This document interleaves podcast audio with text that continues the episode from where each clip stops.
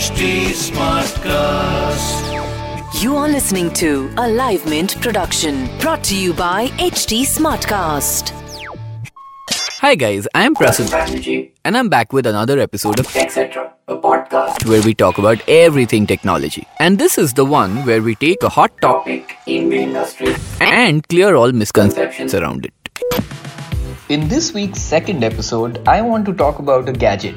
It's called the Realme Buds Air, and I saw a lot of people really go gaga over this product over the past week or so. So I figured I'd get one and test it for all of you.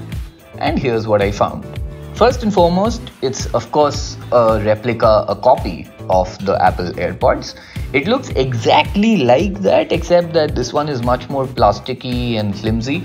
It doesn't have that premium metallic feel of the AirPods. But given that this costs rupees 4000, you may not mind. What's probably more important is the audio quality, and on that front, the Buds Air are not very bad. Having said that, there are some flaws in this. For example, the headphones can't reproduce the full audio spectrum of the human hearing capability. So you can't hear the 20 Hz to 20 kHz range completely. The headphones can't produce anything beyond the 15 kHz range.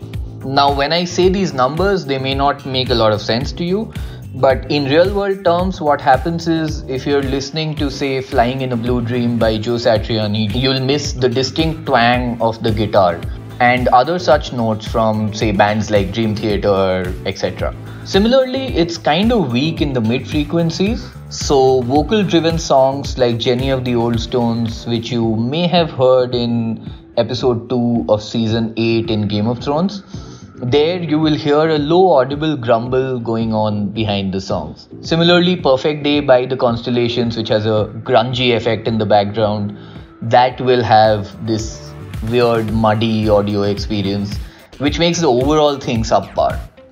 Having said that, if you're listening to like openly bass driven songs, for example, Disturbed, Down with the Sickness, there things feel really punchy, energetic, really fast, and that's actually quite nice. So, like most cheaper headphones, they are a little bass biased, which many people will like.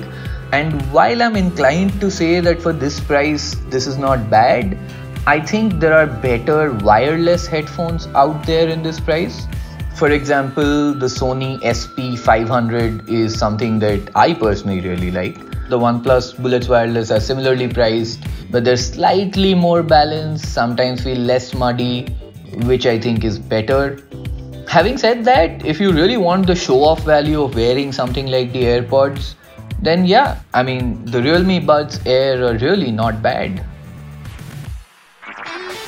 This was a Live Mint production brought to you by HT Smartcast. HT Smartcast.